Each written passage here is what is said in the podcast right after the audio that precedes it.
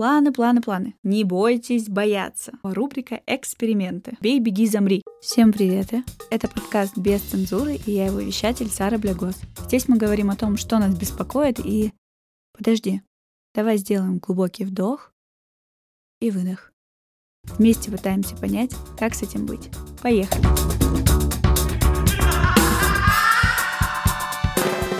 Ребята, вы как? Знаю, всем сейчас очень тяжело и страшно. Давайте эти несколько минут постараемся отвлечься. Это внеплановый выпуск, тема выпуска. Точнее, он должен был быть немного позже, но кажется, это сейчас актуально.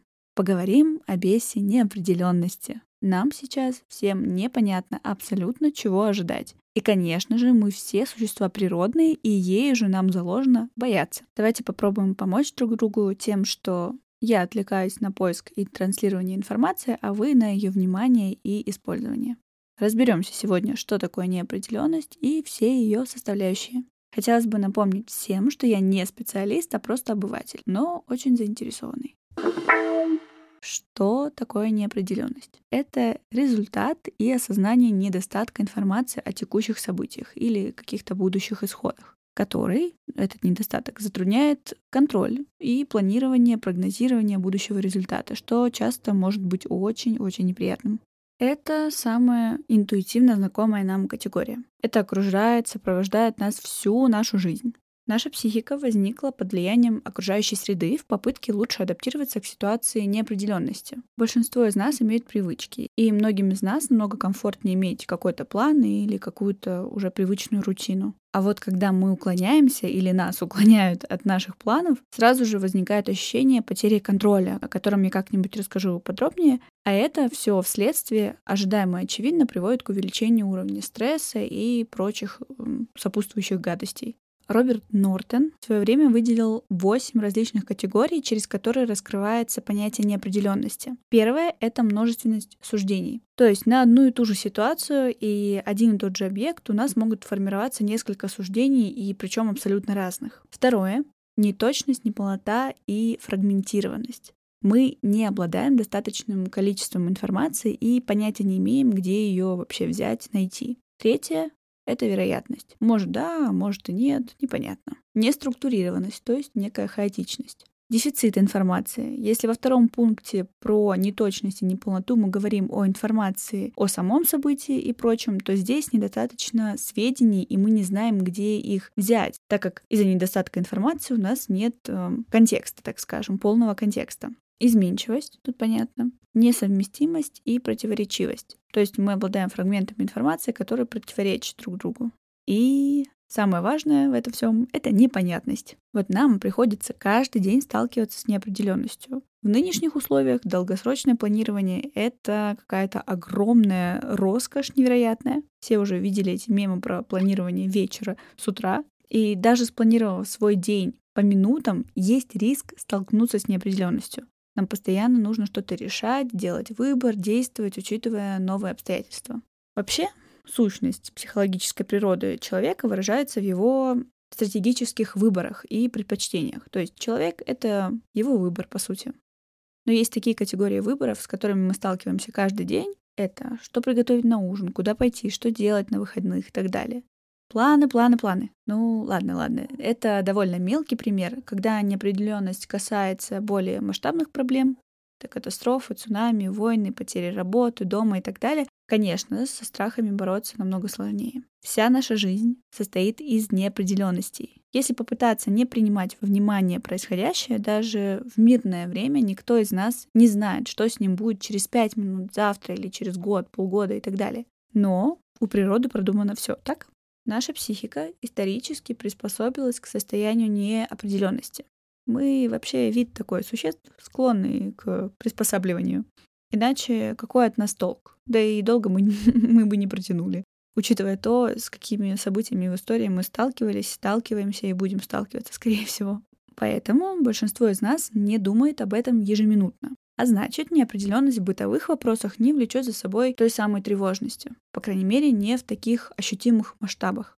В рамках сейчас будет сложно, экзистенциальной психологии тревога, возникающая в условиях неопределенности или непредсказуемости, описана как неизбежный атрибут человеческого существования. Вообще, я не упоминала, но сама тревога — это эмоция, которая направлена в будущее, которая связана с прогнозированием возможных неприятностей или неудач, исходов и так далее. Это наше бессознательное прогнозирование неуспеха, которая является естественной психологической реакцией в ситуации неопределенности и ожидания с недостаточным количеством информации и непредсказуемым исходом. Вообще, психология и страх неопределенности и неизвестности обзывают агнософобией.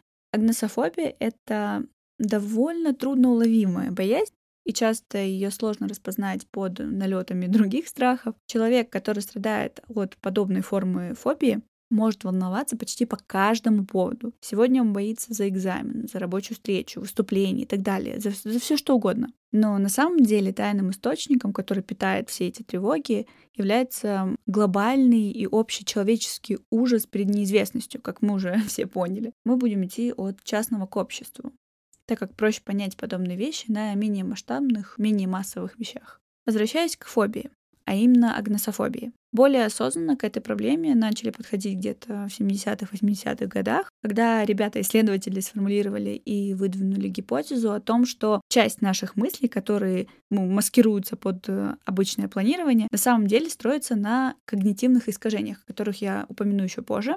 И тогда был проведен ряд экспериментов. Один из них Перед несколькими группами людей, случайно подобранных абсолютно, ставили две емкости с разноцветными сферами. В первой группе находилось поровну красных и черных шаров, по 50 штук, если не ошибаюсь. Во второй группе также было 100 шаров, но их э, соотношение по цвету не оглашалось. Эти емкости шарами переворачивались, чтобы шары перемешались между собой. И в задачу испытуемых входило выбрать одну из емкостей и сделать ставку на то сферу, какого цвета достанет ведущий эксперимента. Сфера здесь — это шар. И тем, чья ставка сыграла, выдавали 100 долларов. Если испытуемый ошибался, он ничего не получал, ну и, собственно, ничего и не терял. Просто исключался из соревнования. Давайте тут посчитаем шансы. В первой емкости 50 красных шаров, 50 черных шаров. Мы, в принципе, можем рассчитать вероятность проигрыша и выигрыша математически. А вот какое соотношение во второй мы не знаем. И рассчитать шанс выигрыша не можем. Он может быть намного меньше или намного больше, чем в первом случае. При этом 90-95% испытуемых, зависит от группы, выбирала первую емкость. Какой из этого сделали вывод ученые, у меня не сразу получилось осознать. Так вот, вывод в том, что человек предпочтет, пусть небольшой, но заранее известный результат, чем риск без каких-либо гарантий. Если переносить это на жизнь, то большинство людей выберет ту же работу, пусть сравнительно и не с таким большим окладом, но гарантированным который будет выплачиваться ежемесячно, стабильно, предпочтя такую работу той, что приносит больше денег, но где зарплата зависит от KPI, плачивается с учетом процента от продаж. И таких конфузов, которые на первый взгляд кажутся нелогичными, ну, кому-то очень даже логичными и ясными, достаточно. Тут вспоминается более известный, слышали или нет, не знаю, сама не так давно узнала о нем. Это Well-Traveled Road Effect, что можно привести как эффект знакомого маршрута. То есть у нас существует два пути. Один для нас более сложный, долгий, но привычный. Другой намного более краток и удобен, но мы до сих пор по нему не ходили, не пробовали его, не испытывали. Если человек следует по незнакомому пути, дорога кажется более трудной, чем есть на самом деле. Даже в новых местах, в новых локациях, сколько бы раз я не переезжала, я всегда испытываю это чувство, когда мы не знаем пути, пребываем в некой неопределенности, точка или пункт назначения у вас это тоже триггерит воспоминания о фильме? Кажется очень далеко и недосягаемо. Давайте разберемся, почему этот бес вообще всплывает в нашей голове. Причины вполне очевидны и логичны, как и все, в принципе, просто вследствие большого количества процессов в нас, в нашей голове, да и в жизни в общем, они остаются забытыми или незамеченными.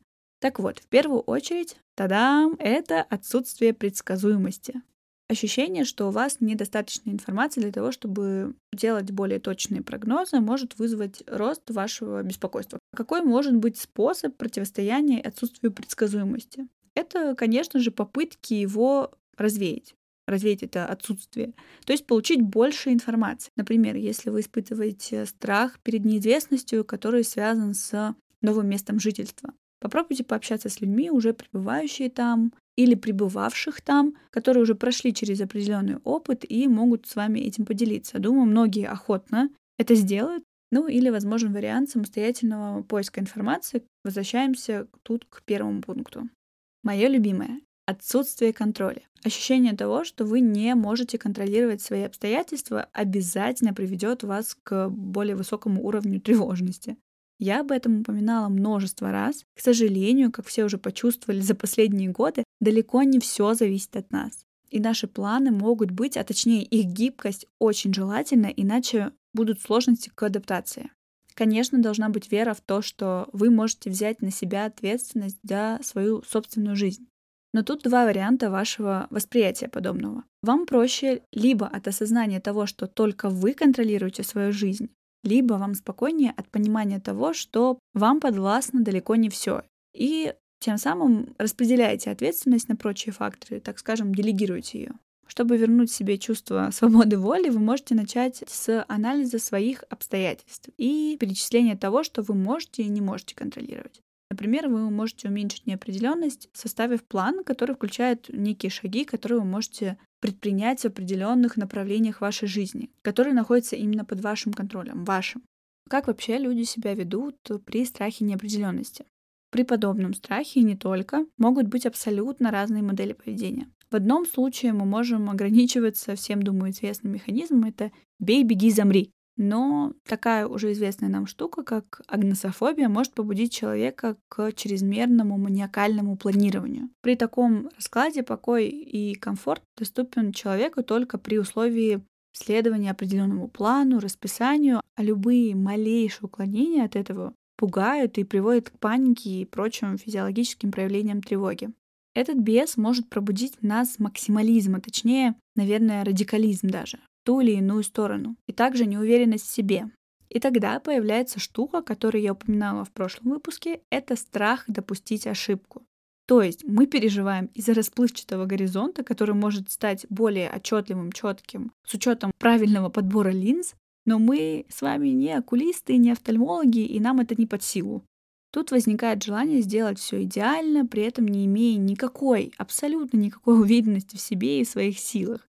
И это, в свою очередь, приводит нас к нежеланию даже и пытаться. Человек, у которого есть проблема с агнософобией, может избегать любых дел и мероприятий, встреч и так далее, которые, по его мнению, могут нести негативные последствия.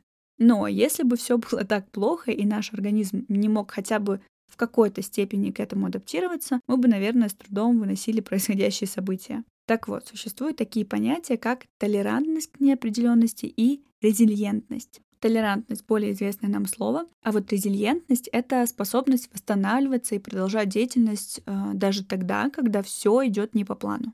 Мы можем попробовать воспитывать в себе эту способность, и она позволит нам повышать нашу стрессоустойчивость и переживать неопределенность с наименьшими потерями для личности.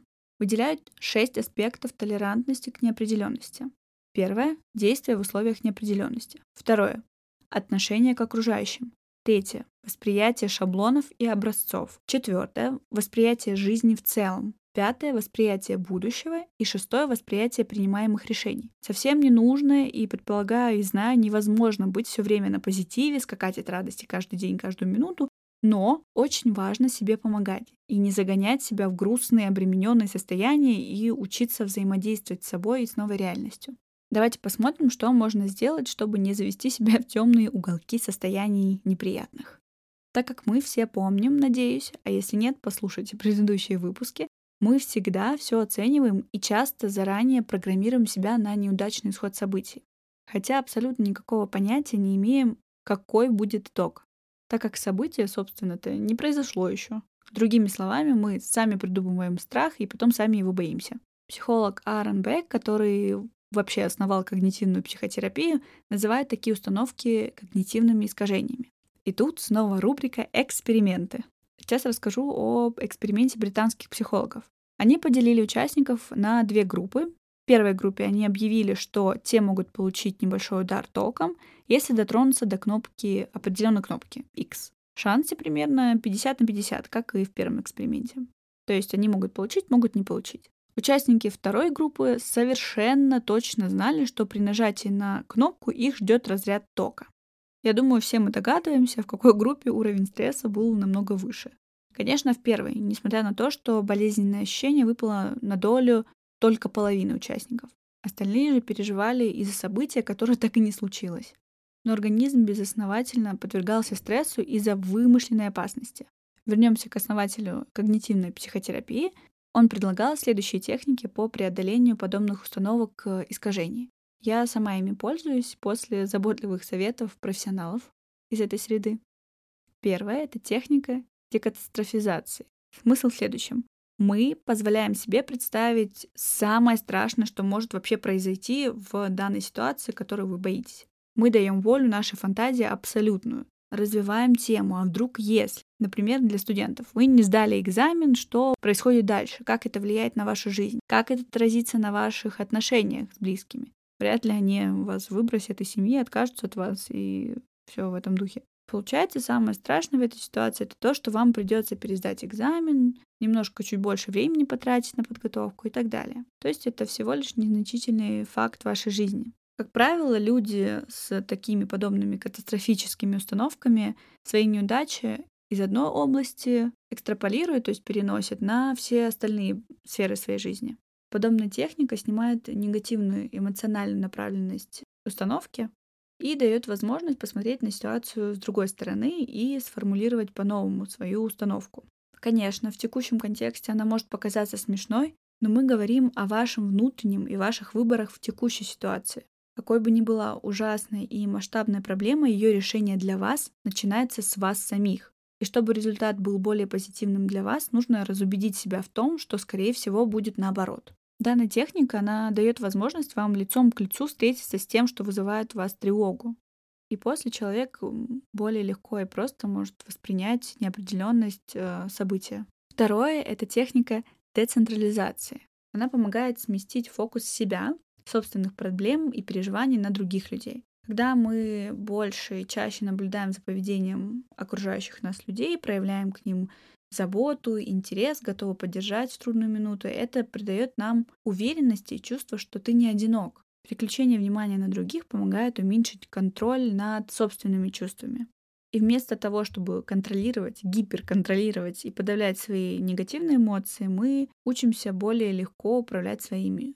Далее это техника переформулирования. То есть мы переводим язык наших негативных мыслей в прошлое время. Например, «мне не везет» можно переформулировать на «мне раньше не везло». Это помогает выпутаться и выбраться из э, замкнутого порочного круга переживаний и страхов неопределенности и дает возможность начать что-то новое с более уверенной позиции.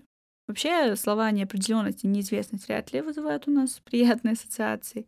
И когда мы представляем новые события в своей жизни, предстоящие, можно сформулировать это иначе. Например, неизведанное. Это слово дает нам возможность почувствовать себя исследователями нового. Кем мы и являемся, напоминаю. И самое главное и очевидное. Прошлое уже прошло. Будущее пока нам абсолютно неизвестно, кто бы и что нам не транслировал.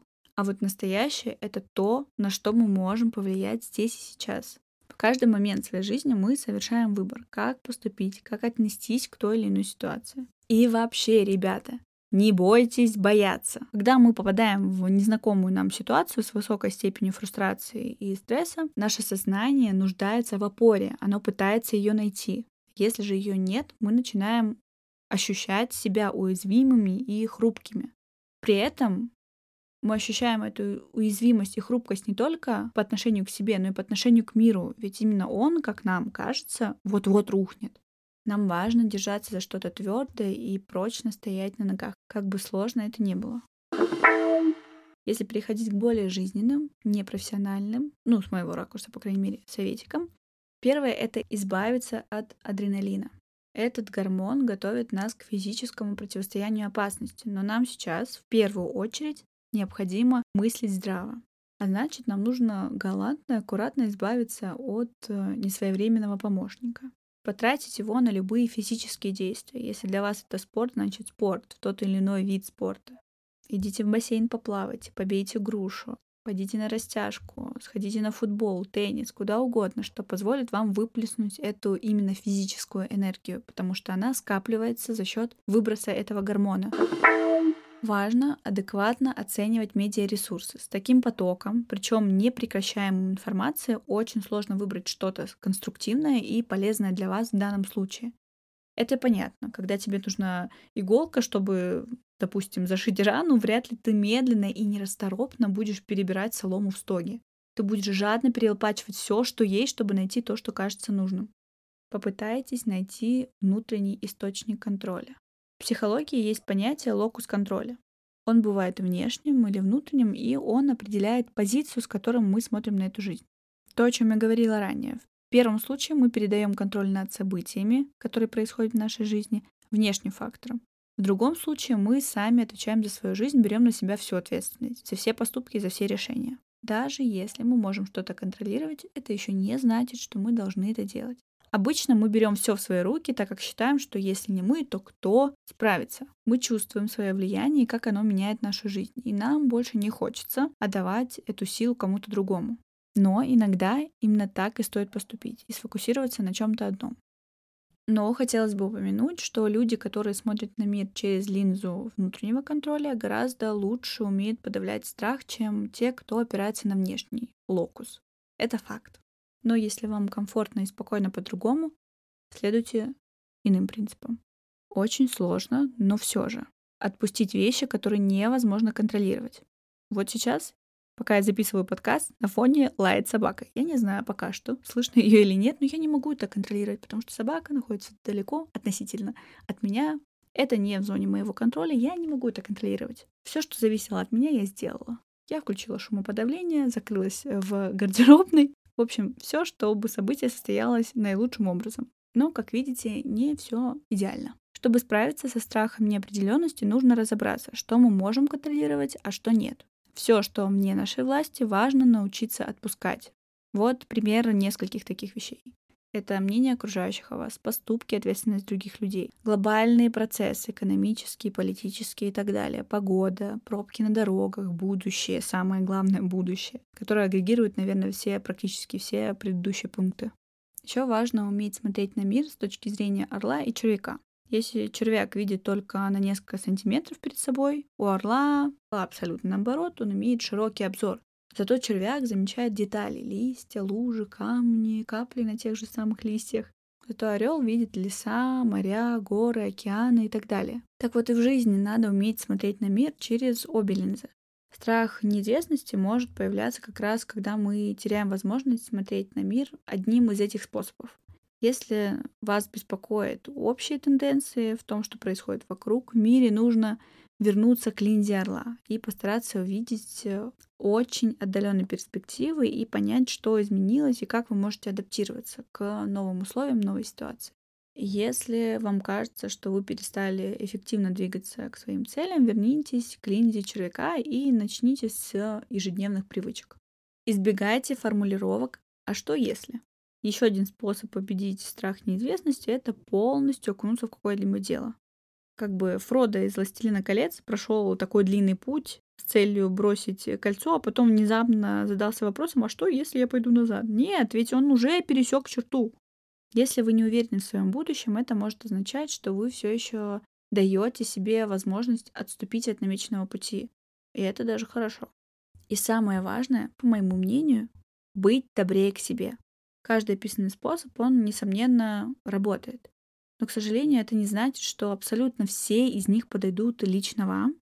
Могут наступить моменты, когда у вас не будет ничего получаться, переживаний все будет больше и больше. И в такие периоды очень важно быть добрее к себе. Да, вы спотыкаетесь, вы продолжаете путь вперед. Это как заниматься спортом. Иногда вы пропускаете тренировки, но все равно не бросаете. То есть регулярность какая-то есть. Сейчас будет просто гениальная мысль. Одно поражение — это всего лишь одно поражение. Завтра вы можете справиться лучше. Далее. В это сложно поверить и проверить, но найдите смысл в хаосе. Нас, людей, лучше всего мотивирует наша значимость для других людей. Будем работать усерднее, дольше и лучше, и будем чувствовать себя счастливее от выполняемой работы, когда будем знать, что кто-то другой извлекает выгоду из наших усилий, не рассуждайте здесь с точки зрения эгоизма, просто вы направляете свой страх в полезное для себя и для других русло. Это вот в серии друзей Фиби пыталась как-то сделать что-то бескорыстное, даже пчелки дала себя укусить. Правда, не знала, что после этого она, скорее всего, покинет этот мир. Пчелка, в смысле. Но так не бывает. Вы можете делать все с искренними намерениями, абсолютно все, но польза от этого будет для обеих сторон. И это же славно. Вообще смысл и цель — это источники надежды. Когда мир кажется пугающим или неопределенным, знание того, какое значение мы имеем для других, и ощущение цели могут укрепить нас лучше, чем что-либо другое. Поэтому не отворачивайтесь друг от друга, не закрывайтесь в себе. В ситуациях неопределенности, особенно когда они касаются масс, важно помогать друг другу и быть полезным друг для друга. Резюмируя, не ждите просто, пока это испытание закончится. Не смиряйтесь со своими страданиями, пока мы ждем решения какого-либо. Сейчас будет заявление немного с налетом Кличко, но если ситуация не может стать определенной, и мы не можем сделать ее определенной, тогда мы принимаем эту неопределенность. Конечно же, не ищите, что вас кто-то спасет, но при этом будьте открыты к поддержке и проявляйте эту поддержку. Это важно для вас как для отдельной единицы общества, так и для общества в целом. Все, всем прощания. Подписывайтесь на подкаст, оставляйте отзывы, оценки. Это супер важно. Если ты увидел в нем потенциал и полезность, расскажи другому. Всего самого чудесного. Держись там. И до скорых встреч.